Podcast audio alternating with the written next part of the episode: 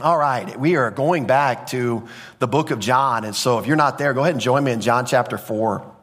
If you remember, we took a quick excursus, if you will. We jumped out of John to look at gospel clarity, not only the gospel itself, but also the response to the gospel being faith alone. The only condition for salvation is trusting in the finished work, the final solution of what Jesus Christ accomplished. And so to kind of bring us back up to speed, today we're going to look at the second hand-selected sign that John recorded in his gospel. But if you recall, chapter 4, we looked at Jesus's divine appointment with a Samaritan woman. We went through that multiple weeks. We followed that up with Jesus discipling his disciples, teaching him how to think about his conversation with the Samaritan woman, and then also the fields that were, if you recall, white with harvest. And then we saw the follow-up of that discipleship moment when there was a positive response by many of the Samaritan people, not only to the testimony of the woman, but also to the words of Jesus Christ himself. And so that's where we've been here. And now Jesus, in our passage today, he's going to restart the journey that he had started 3 or 4 days earlier. Remember, he kind of got locked into Samaria. They asked him to stay an extra couple days. And so he was leaving Judea from the Passover feast. He was leaving Judea and he was coming back to Galilee. And we'll look at a map again, but he was going up north. It was about a 3-day journey. And so he had added 2 here based on this successful ministry in Samaria. Okay, he had stayed around another couple of days. One of the things that we're going to see is he comes up into the region of Galilee. This region is now going to become kind of the center of his ministry, the hub of his ministry for the next 18 months to 24 months of his life. Now, he'll bounce in and out of Jerusalem. In fact, when we get to chapter 5, he's going to be bouncing back down to Judea. But this area up near Galilee becomes the center, the central hub, and more specifically, the city of Capernaum, which was on the sea. That's going to become kind of the center of his hub. Now, why does he go up there? And this is what we've got to think. God doesn't think the way we think. We always think in terms of numbers. We always think in terms of blowing out a facility. The more, the better, right? That's what we typically think. If I can preach the gospel to 200, or I can preach the gospel to 2,000 on the same day, guess where I'm going? We would go to the 2,000. That's just how we naturally think. What's really fascinating about the life of Jesus is where are the people? Where's the buzz? Where's the activity at this time in the nation? It's down in Judea. That's where he would have gotten the biggest bang for his buck, right? In terms of preaching. But guess what else he would have gotten? A different kind of bang. The Pharisees, right? He would have irritated the spiritual leaders in such a way that they probably would have expedited his timeline. And so he's got this incredible wisdom going on. He slides into a less populated area. He's doing verifiable signs and miracles. He slides back into Judea from time to time. People are hearing about him. He also verifies his ministry down there. But before they can get their hands around his neck, he goes back up to Galilee. And we're going to see this dance, if you want to call it that, but Jesus on God's timeline waiting for his hour to come. This morning, though, he is heading back up to Galilee. This is going to be kind of his home base, and we're going to look at John's second hand-selected sign. Now, why did he select 7 signs? Out of all the things Jesus did, John selected 7 of them. Why? So that you might believe, so that I might believe, so that anybody that ever reads the book of John might believe that Jesus is the Christ, he's the Messiah, and that by believing in him, you'll have life in his name. That's how eternal life is wrought. It's not wrought by better behavior. It's wrought by trusting in the right object of faith that can save you and provide life that never ends. This is John's second miracle. And so, as I mentioned in verse 43, Jesus gets back on the road. After 2 days, it says he departed from there and went to Galilee. And so the 2 days mentioned here we see in verse 30 of chapter 4, these are the 2 extra days he spent in Samaria, really just funnily interested in responsive souls and spending time with these Samaritan people. And, you know, one of those things that we've got to understand is that his time in Samaria, as we looked at, was a divine appointment, not only with the woman, but also with the group of people that responded to the woman's testimony. There was a divine appointment. Chapter 4, verse 4 said he needed to go through Samaria. So it wasn't an unexpected distraction. Jesus needed to go there. But now his time there is over in the sense of he's now moving on to Galilee. And guess what he needs to get up there for? the story we're going to read about today. See, he's on God's timetable.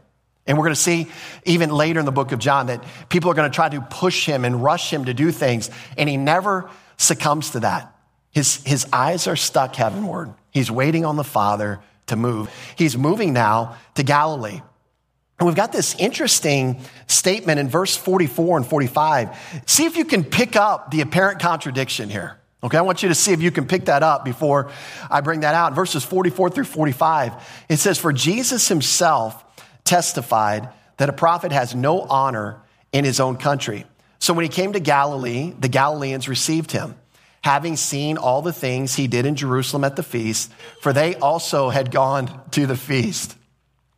This statement that a prophet doesn't receive honor in his own country is true. In fact, we have that borne out elsewhere in the scriptures, but it doesn't seem to follow with what fits here. Did you notice the apparent, like, wait a minute, that doesn't seem to fit? Look at that box there. The Galileans received him. Now, Galilee is where Nazareth is. This is his hometown. This is his home area. And what's really fascinating is that this stage in Jesus' ministry in Galilee, they did receive him. In fact, we're going to look at some passages. They were very impressed with him at this time. It's only going to be later that they start rethinking this whole thing and be like, I don't know about him. Isn't that Joseph's son? Like, didn't we see him fall down and scrape his knee when he was 3? Like, how could he be? And they start to overthink it when they should have just taken the signs and the wonders that were messianically prophesied that he would do. They should have just taken those. They should have just taken his teaching at face value. But we'll see they begin to overthink it at some point. But not here. They're not overthinking it. They're just like, this is amazing. And you might even wonder, this is a hometown kid. Man, look how he's like becoming one of the best rabbis in Israel. I mean, he's getting known. I mean, it might have been that kind of reception, but we see at this point in his ministry, he's popular. People are flocking to him, and we'll kind of see that going forward. So this section here, when we try to match this with the other gospels, it seems to coincide with his first, what we would call, real tour of ministry. He had been up there. He'd already done the miracle at Cana in Galilee, turning water to wine. That's in this region. But he hadn't actually taken a tour of ministry where he's doing, healing the sick, performing signs and wonders, teaching in their synagogues. This is the first time he's doing that in this region officially, if you will. And this is why Luke 4:14 through 15 says, and I think it describes this time frame, "Then Jesus returned in the power of the Spirit to Galilee, and then news of him went out through all the surrounding region. And he taught in their synagogues, being glorified by all." So you see this very positive response at this stage in his ministry from his hometown group, okay? He sees it. You see it there. The statement that a prophet has no honor in his own country, it will be borne out to be true. We're going to see that later in his time there, but initially that wasn't the case. He was very positively received. This negative response that we'll see eventually was based on really familiarity with him. That's what I was kind of alluding to. In this, don't we know his dad? Don't we know his brothers? I don't know if this guy can be. And they start overthinking things instead of just trusting what the Lord was desiring to show them in the person of Jesus Christ. And so what it seems to be the case is based on these signs and wonders, which were legitimate. They were validated. They were verifying. And even on his initial teaching, we'll see, they received him based on his initial teaching. But at some point, like I said, they began to overthink. We see this in Matthew 13, verses 54 through 58. It says, "Now, when he had come to his own country," this is later, this is a different time period than what we're looking at this morning. This is down the road. "He taught them in their synagogue, so that they were astonished and said," and notice what the two things that they say. Number one, where does this man get this wisdom? In other words, they're impressed by his teaching. They're like, wow, this is really good. This is wise. And then notice the other thing they draw attention to. "And where does this man get these mighty works?" Okay? Signs and wonders, his teaching. They're like, this is otherworldly. This is unique. This is incredible. But notice the questions that start rolling in. Is this not the carpenter's son? Is not his mother called Mary? And is his brothers James, Joseph, Simon, and Judas, and his sisters? Are they not all with us? Where then did this man get all these things? And notice their reaction to that. It's not like, let's investigate him further. Was he born in Bethlehem, Ephrathah, like Micah 5:2 said? Is there something legitimate to this virgin birth story that was prophesied in Isaiah 7:14? Does he have a lineage to the tribe of Judah? Does he have the rightful way to sit on the throne? Is he doing things that the Old Testament scriptures prophesied about? Is there a forerunner that's crying out in the wilderness? Check, check, check, check, check. If they would have just investigated, they could go to the temple and trace his genealogy. It's all there. They don't do that. It says they were offended at him. They were bothered by him. Who's this guy think he is? He's one of us. Can anything good come out of Nazareth? The Pharisees later, they're going to criticize Nicodemus for trying to subtly stick up for Jesus. And they're like, are you also a Nazarene? Like, are you a piece of worthless, is kind of the idea. Go search the scriptures. No prophet arises out of Nazareth. So they were very lazy in their approach. They got offended because they knew him. There was a familiarity with him. And then this is where that phrase was actually implemented. A prophet is not without honor except in his own country and in his own house. And now he did not do many mighty works there because of their unbelief. So at some point in the future, this region that we're going to see this morning is responding so positively to him here, they'll stop responding positively. And as a result, the number of miracles that he does there starts to diminish because they won't trust in him, okay? So that's going to come. But at this point, as we've noted, they have received him. And one of the reasons they received him, we'll see in the text, is because they had seen what he had done in Jerusalem at the feast. Now, that takes us all the way back to the end of chapter 2, okay? And there's some conversations that have happened in between there, and all of us have slept 12 to 14 times since I don't know how many weeks we've been going through these sections, right? But it takes us all the way back to chapter 2, and we'll talk about that in a second. But to receive means they received his personhood. They welcomed him. We're going to see, based on other gospel accounts, that they welcomed him to town with open arms. They had him over. They fed him. They invited him to speak in synagogues. He was a local boy that had done well. He was becoming a very well-known rabbi, probably generically in their thinking. And they're just like, hey, we want to welcome him home. One of the reasons, as I mentioned, is they had seen these signs. And these were verifiable, validation type signs that were legitimate miracles that Jesus had done. Now, remember, if you just hold your finger there and just jump back in chapter 2, verse 23, it says, now when he was in Jerusalem at the Passover, which again was a very crowded time, during the feast, many believed in his name when they saw the signs which he did. Lords, they saw them. This wasn't, hey, bring somebody up on stage, turn them to the side, and then tell everyone in the audience that their foot, their leg grew 2 inches. This unverifiable type of thing. It was like, man, this dude has been blind for his whole life, and now he's walking around and see what happened. Well, Jesus healed him. It was verifiable type stuff. In fact, it was so convincing that one of the most probably skeptical of people in the day would probably have been Nicodemus, or at least the people in his circles. But notice what Nicodemus says in chapter 3, verse 2.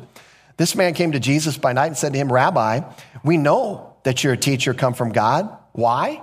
For no one can do these signs that you do unless God is with them. See, God used these signs and these miracles to get people's attention. Why? So they would listen to his message. That's what the goal was.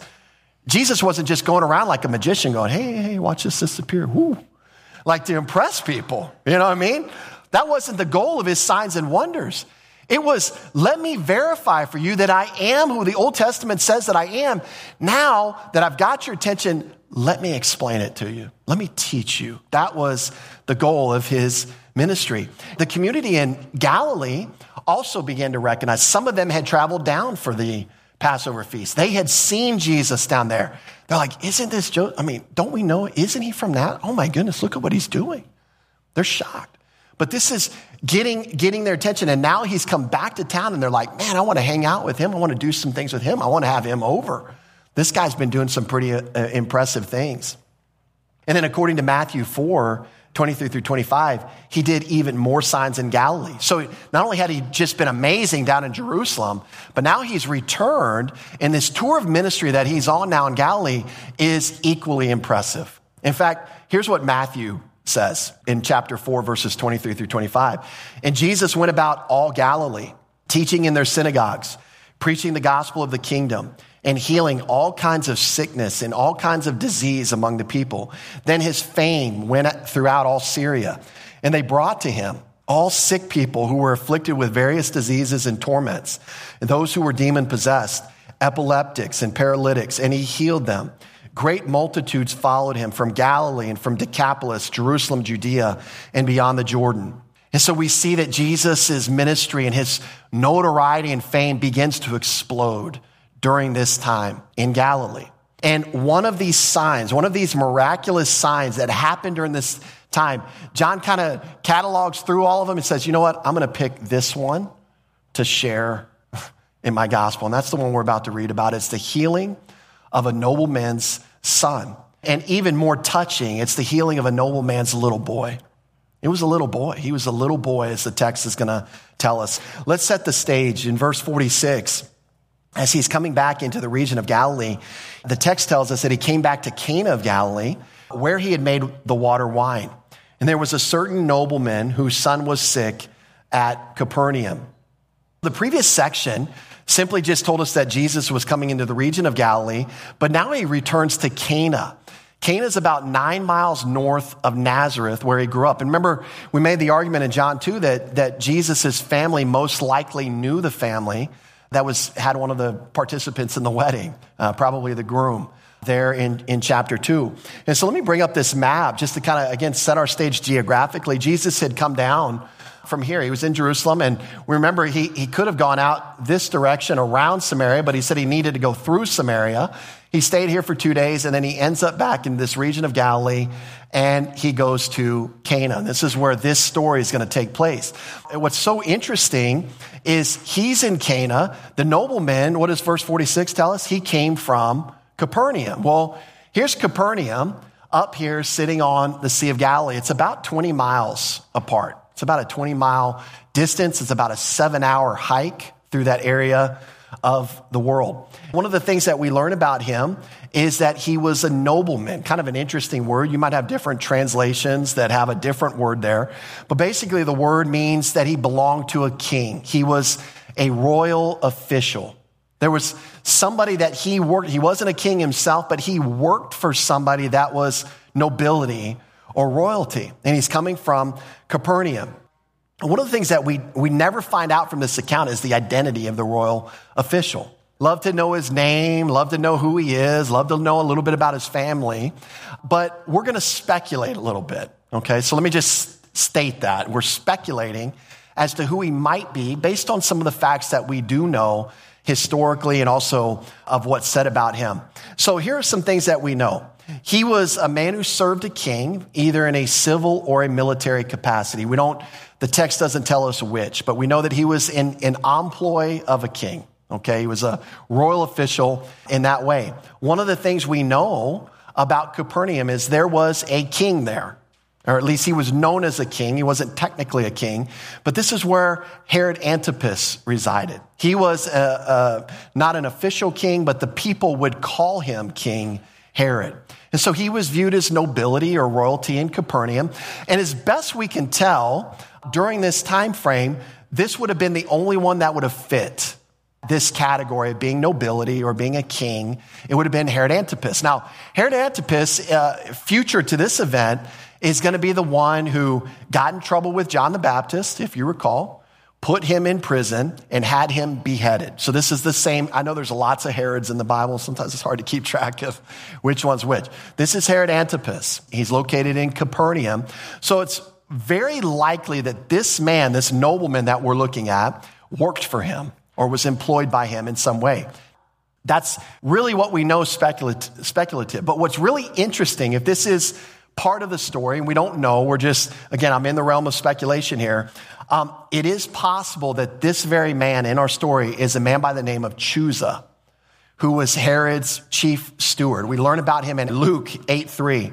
And if this is the case, if this speculation is true, we've got some incredible positive consequences as a result of this interaction with this man, which is, apart from the healing of his son, sorry, spoiler alert, Jesus is going to heal his son. I think you knew that, though. I mean, but we're just going to enjoy the story as we go. Jesus is going to heal his son. Great positive outcome. Down in verse 53, we're going to see that not only does he trust in Christ for eternal life, but his entire household trusts in Christ for eternal life. And you can imagine a mama at home with little boy in her hands, watching the very life go out of him, and then suddenly he's healed. And she says, whoever did this, and you're going to see if this is the woman, I'm going to devote my life to this man. You can understand that. Mothers in the room, you know. Fathers in the room. 7-hour hike for my kid, bring it on. If that's going to heal him, I'll do anything. That's the mindset of a parent. And so we can relate to them. One of the things that we see, if again, this is choosing, again, we're in the realm of speculation, but just I think would be interesting. Luke 8:1-3, now it came to pass afterward that he went through every city, speaking of Jesus, and village, preaching and bringing the glad tidings of the kingdom of God. And the 12 were with him, and certain women, Mary called Magdalene, and Joanna, the wife of Chuza, Herod's steward, and Susanna, and many others who did what? Provided for him from their substance. Wouldn't that be interesting if this was the man and that was his wife, and she trusted Christ when he healed her little boy, and she devoted the rest of her life, giving out of her wealth to support the Lord Jesus and his ministry? Wouldn't that be a cool story? I don't know if it's true. Again, we're in the realm of speculation. He's not identified, but it would make sense. It definitely would fit the details that we do have. If this is Chuza, there's definitely some neat and positive things that have come out of this interaction. But you know what? There's also one negative thing in the future with this man, because do you know that this servant of Herod, whoever he is, if it's Chuza, if it was somebody else that worked for Herod Antipas, was most likely also present and experienced the arrest and the despicable events surrounding the beheading of John the Baptist, that they were probably there when all of that went down and could do nothing about it because they had no power to stop it? How tragic would that be? A believer in Jesus Christ. Jesus had healed their son. They had trusted in Jesus Christ for eternal life. And then they had to helplessly watch as their boss behaved like an absolute imbecile and beheaded a co-laborer of Jesus Christ, a cousin of Jesus Christ, somebody that was a forerunner of the Messiah, and they had to just silently watch as that happened. See, that event that I'm talking about is still future to our event in the Gospels. How tragic would that be to be devoted to the one that healed your son and then be able to do nothing to help protect someone who was dear to him? This is one of the potential tragedies of the story. One of the other things we're going to see in verse 47, just based on Jesus' comment, we'll talk about them when we get there. This man was most likely a Jew, okay? He was most likely Jewish in ethnicity, and we'll talk about that when we get there. So again, don't know his identity for sure. Whoever he was, we know one thing. He's heard about Jesus. He knows his son is dying. He says, this is my last chance. I'm just going to go. And we see his approach here as we start to read in verse 47, he had heard that Jesus had come out of Judea into Galilee. He had heard about the miracles he had been doing there. He went to him and he implored him to come down and heal his son, for he was at the point of death. You can see this. Oh, Jesus is nearby. I'm going, right? 7-hour hike, no problem. I'm going. This is my last hope. And again, as I've painted before the scenario, I mean, you can imagine this, the pain of a father watching a child die and not being able to do anything about it. You know, when Carrie was a baby, her 5-year-old brother was diagnosed with terminal brain cancer. And wow, sorry, I wasn't expecting this. But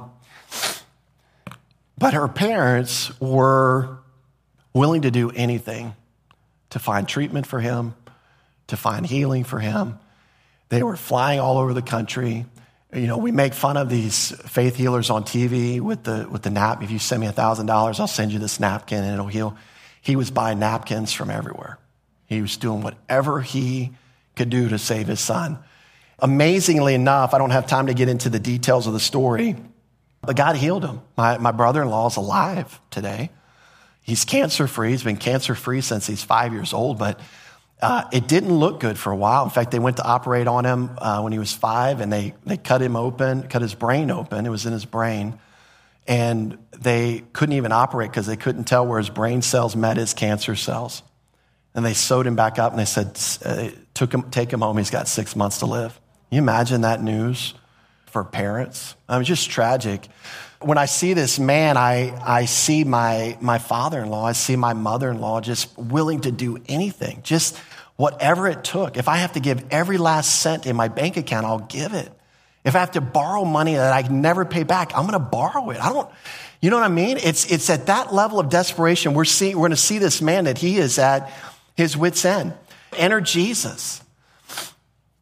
His fame had already spread from his signs and wonders in Jerusalem, and now he'd been doing other things in the Galilean region. He says, man, I got hope. Maybe. So it says he implored him. It means to ask or to inquire or to interrogate or to beseech. And we see when we jump down to verse 49, this is not just a son. I mean, that would be tragic enough, a grown son. This is a little boy. This is a child that is on the verge of death. And one of the things that we see about this man is this word implored is in the imperfect tense. It means he kept on continually asking him. He was persistent. You can imagine a crowd around Jesus, and he's trying to ask Jesus, and he's not sure Jesus heard him, and he's trying to ask him again, and he's just trying to get his attention. He's just asking him and imploring him and begging him, and you can just feel that coming through, even in the Greek verb tenses. And again, why is he so desperate? Well, he's at the point of death, and that phrase is also used in the imperfect tense. The idea is that he'd been on his deathbed for a while. He was dying, and his father knew he was dying. He had seen it. This was an ongoing thing that he had witnessed. And it just shows his desperation. The idea that I'm not leaving here with a no. I'm not leaving here. I can't leave here with a no. I gotta leave here with him saying yes. And so he keeps working, and he keeps pushing, and he keeps driving. And it's really interesting what Jesus says here, because although he's speaking to the nobleman, you're going to see that he shifts gears in Greek grammar. He says to him, verse 48, let's read it. Jesus said to him, the nobleman, unless you people, plural, all of y'all, right? Now he's talking to the group. Unless you people see signs and wonders, you will by no means believe. And so Jesus is now using this as an opportunity to quickly plant a seed of truth to the crowd. I don't think he's being offensive to the man. I think he's saying, all y'all want to see signs and wonders. And we'll see, because it proceeds very positively from here. But he's just making a pretty common accusation of Jews. And this word see means to understand, to witness, if you will. And the idea is, again, as I said, he switched from third person to him, to you people, second person plural. This probably indicates that the nobleman was a Jew. That's where we kind of make that assumption from. He's saying, unless y'all see it, I'm speaking Southern now, right? Not Greek. Unless y'all see it, y'all ain't going to believe, right? And it's kind of this group. He says this to the group. This is a teaching moment, if you will. And this, by the way, was very common understanding of the Jewish nation as a whole. Paul's going to bring that out later in his epistles, that Jews are always looking for a sign. And how many signs? Just one more. And then just one more. And just so interesting, when we get into chapter 6, I mean, Jesus is going to feed 5,000 men, probably 15,000 people. He's going to walk on water, and he's going to get on the other side, and they're going to say, hey, Jesus, show us a sign. I would have been like, you mean besides the ones I've already been showing you? I mean, goodness sakes. But this is just kind of indicative of the Jewish nation. They're always looking for a sign. And you know what? God in his grace has been willing to accommodate this throughout the history of the nation. It's amazing. He's so good. They don't deserve it. We don't deserve it. But he's so willing to accommodate things in order to verify and validate his message. He did it with Moses when Moses was scared to go as the divinely appointed leader, and God gave him two signs to convince the people that he was the divinely appointed leader, all throughout the Old Testament, obviously in the life of Jesus we're looking at. And then we see that in the ministry of the apostles in the first century. Same thing, signs and wonders to validate what? The message and the messenger. That's the key, validating the message and the messenger. And he says this pretty strongly, you will by no means believe. He uses a double negation. You will never, no, not ever believe unless you see signs and wonders. It kind of alludes to how dependent they were on seeing signs to actually believe what's being said. And so they were overly occupied with signs and wonders. Now you say, well, what's wrong with that? Is there anything wrong with that? I mean, Jesus is willing to give that to them. Just one more sign. Here's the only problem with anybody, and this is true of anybody in our day as well, that's overly occupied with signs and wonders. Now, do we serve a miraculous God? Can a miraculous God do miraculous things even today? Of course he can. He's God. He can do whatever he wants to do. But when we get overly occupied with that, you know, one of the things we're doing is we're playing into the game plan of the enemy. We don't often think about that. And here's why I say this. Satan has attempted, and he continues to attempt to counterfeit and pose as an imposter by utilizing similar methods of signs and wonders, and will continue to do so throughout the course of human history. And they're not vaudeville side acts that are like, oh yeah, his leg didn't grow 2 inches. That's just a bunch of baloney. Satan can actually mirror and mask miracles that look legitimate. In fact, even go back to the plagues of Egypt, right? They turn the Nile River to blood. What do his magicians do? They take water. They're like, ooh, hocus pocus, boom. It looks like blood too. What I would have said, that's great. Now take the blood away if you're really powerful. They just created more bloody water. They didn't actually help the situation. When they had the overrun of frogs, they created more frogs. Again, take the frogs away. That would help the situation. See, he can mirror an imposter and form as an imposter. In fact, we know in the end times, Jesus says this in Matthew 24:24, for false Christs and false prophets will rise and show great signs and wonders to deceive, if possible, even the elect. That means even believers can be deceived oftentimes by signs and wonders that Satan is doing. We know that he's going to establish a one world government. He's going to elevate a one leader, a global leader known as the Antichrist. And we know that in that time, the book of Revelation says us, he is going to be doing signs and wonders through this man that look legitimate. In fact, one of them, it's going to appear that he suffers a fatal wound and that he's raised from the dead. He's going to mimic all that stuff. And so if someone is overly focused on signs and wonders, they are stepping into a realm where they can be deceived. Is there something better than signs and wonders? Does the scripture tell us about something that's better than signs and wonders? Well, if signs and wonders were given in the first place to validate and verify a message and a messenger, then what would be better than signs and wonders? Well, we don't have time to go there today, but it's right here. It's the written word of God. This is where God wants us overly occupied with now, not waiting for a sign to appear behind a billboard while we're driving, not a sign to appear behind a person when we're walking down the street, not that kind of stuff. He wants our nose in the book. He has revealed truth to us. He wants us to understand it. How does this fit together? How does this put together? And that's exactly what 2 Peter says. 2 Peter 1:16-19, Peter talks about the day that he was on a mountain with Jesus, when Jesus glowed.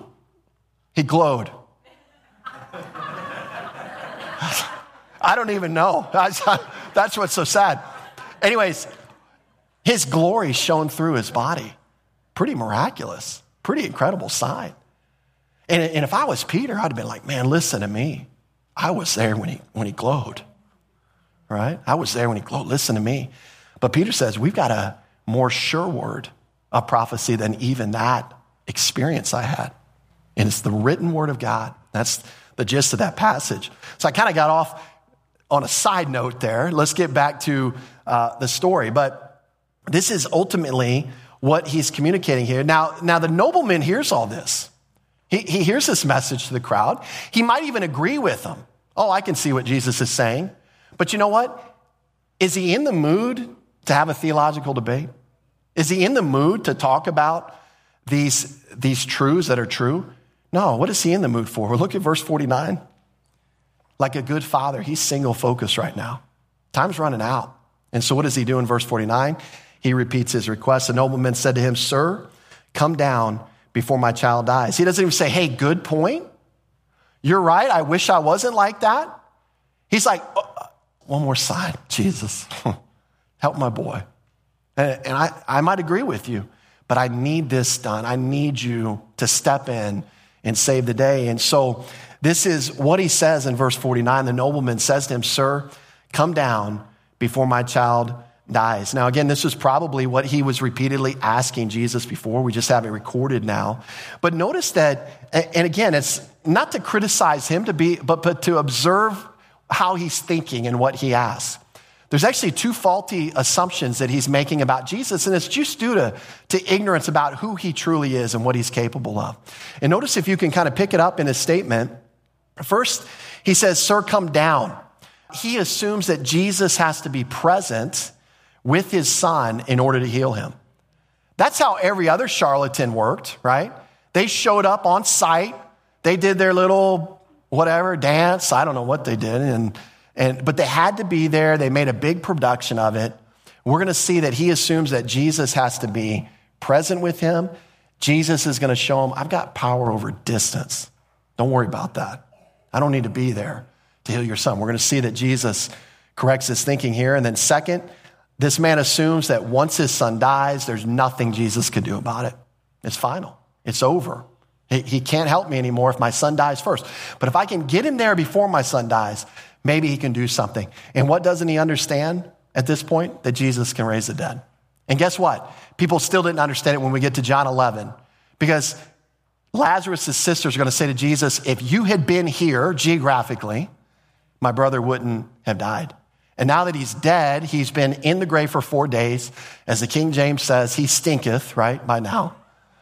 There's nothing you can do about it. And Jesus is going to say, "I am the resurrection and the life." I'm going to take care of this. No problem. In fact, I stayed away for a reason. I could have healed him from where I was.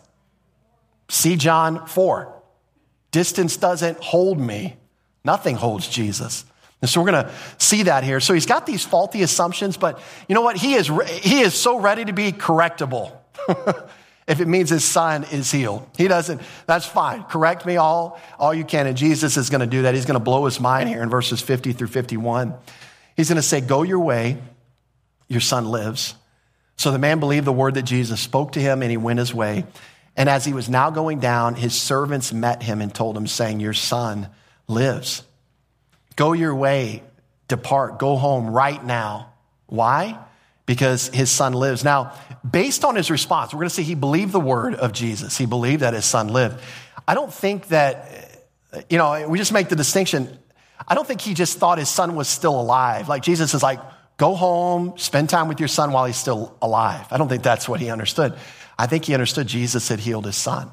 He is living. He is going to live is kind of the implication here. And you'll see, I think he believed that. Why did he believe it? What's one indication? He left.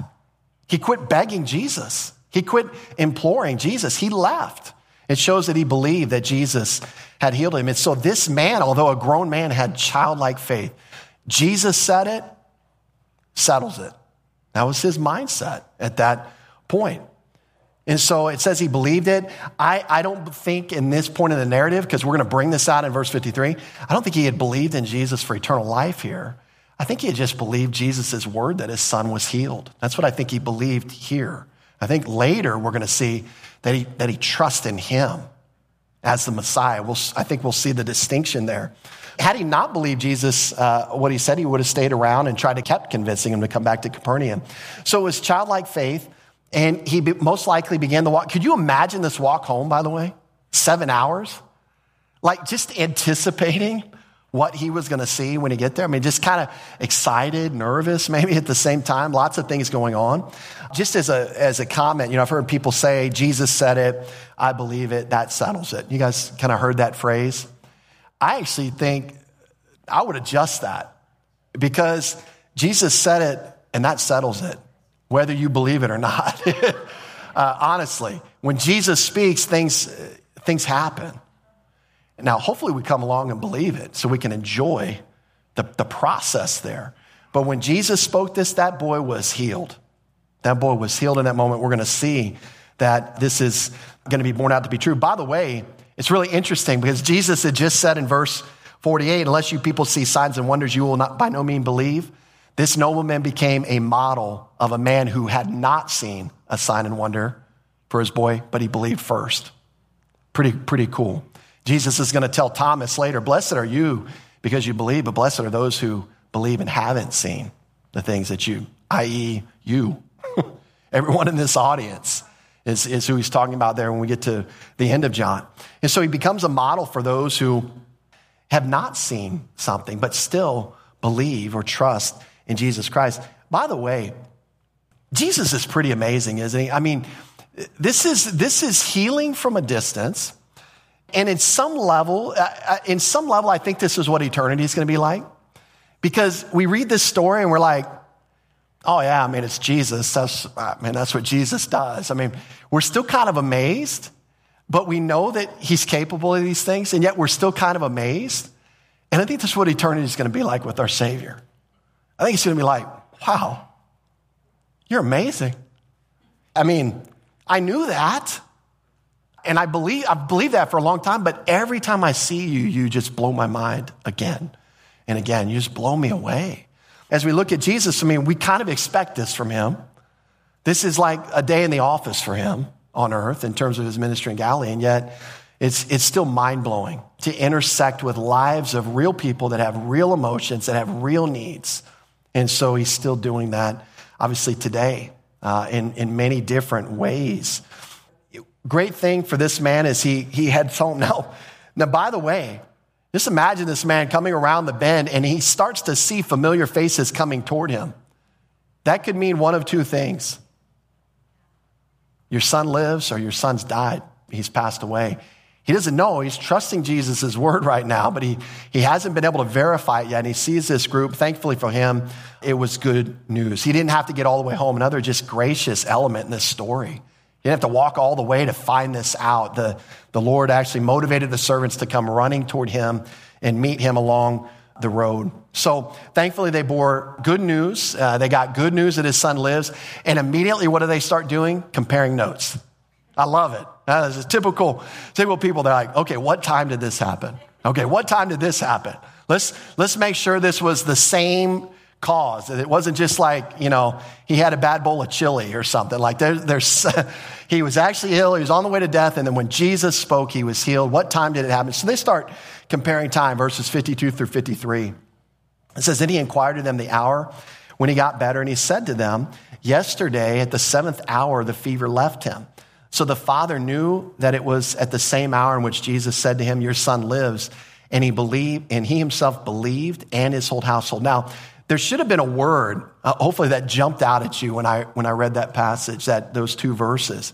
And it's the word yesterday.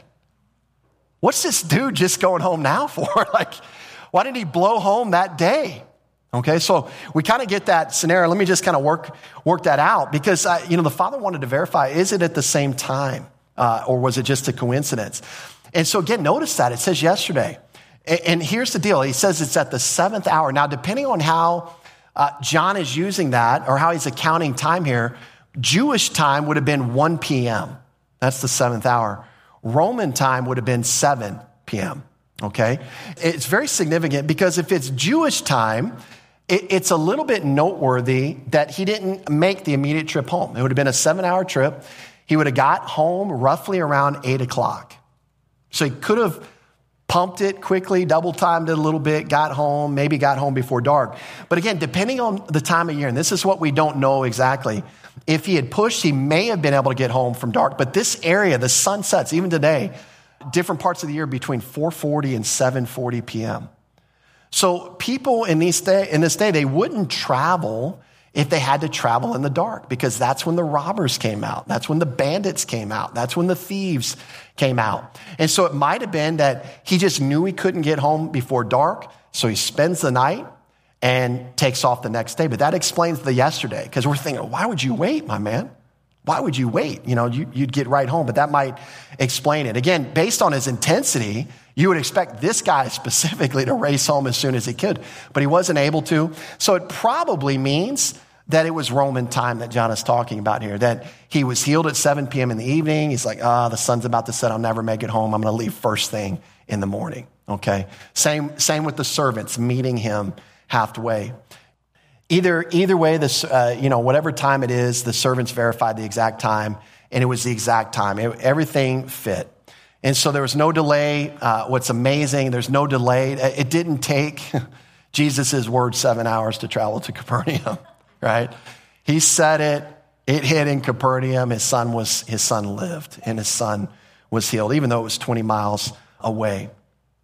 And so what it does here in the recording of John's sign, why does he select this? Well, I think it reveals a depth of power in Jesus that we haven't seen so far, that he's got power even over distance, that he can command things into existence without having to be there in person. And we begin to see that it shouldn't shock us that he doesn't have to be geographically present to heal someone. This is the creator of the universe.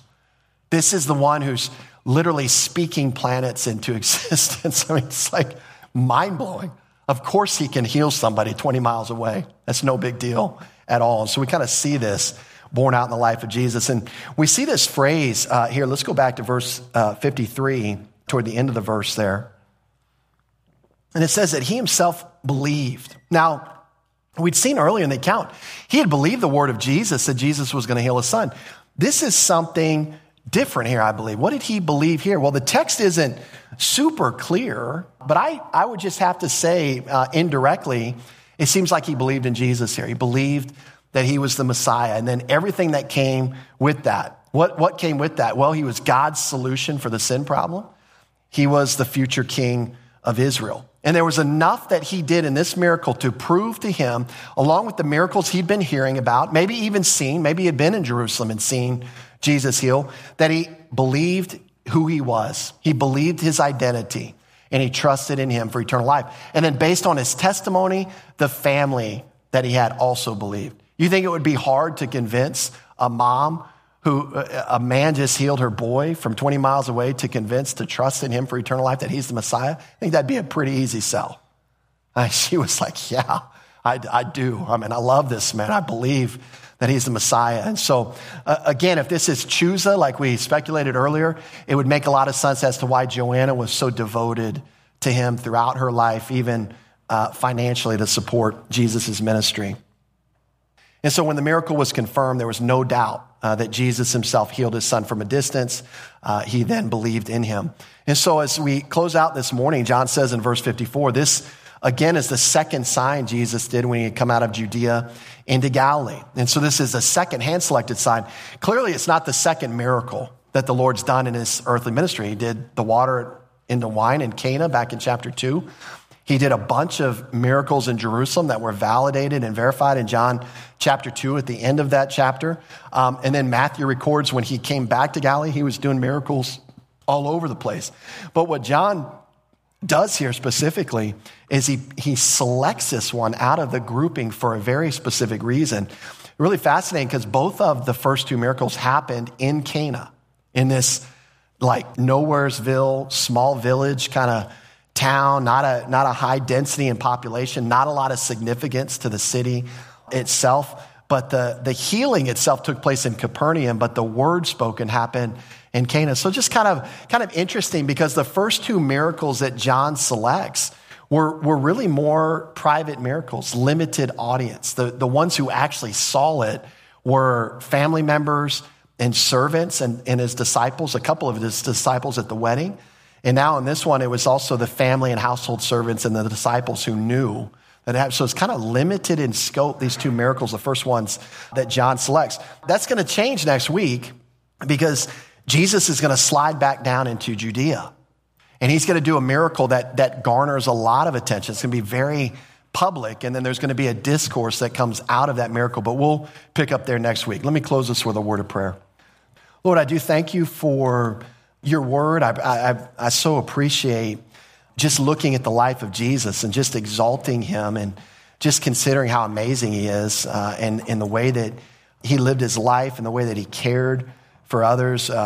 He really is truly amazing. And so I just hope that in many small ways we did him justice this morning, exalting him in the thinking of everyone that's listening, that they would be encouraged by the type of Savior that we possess. And it's in his name we pray. Amen.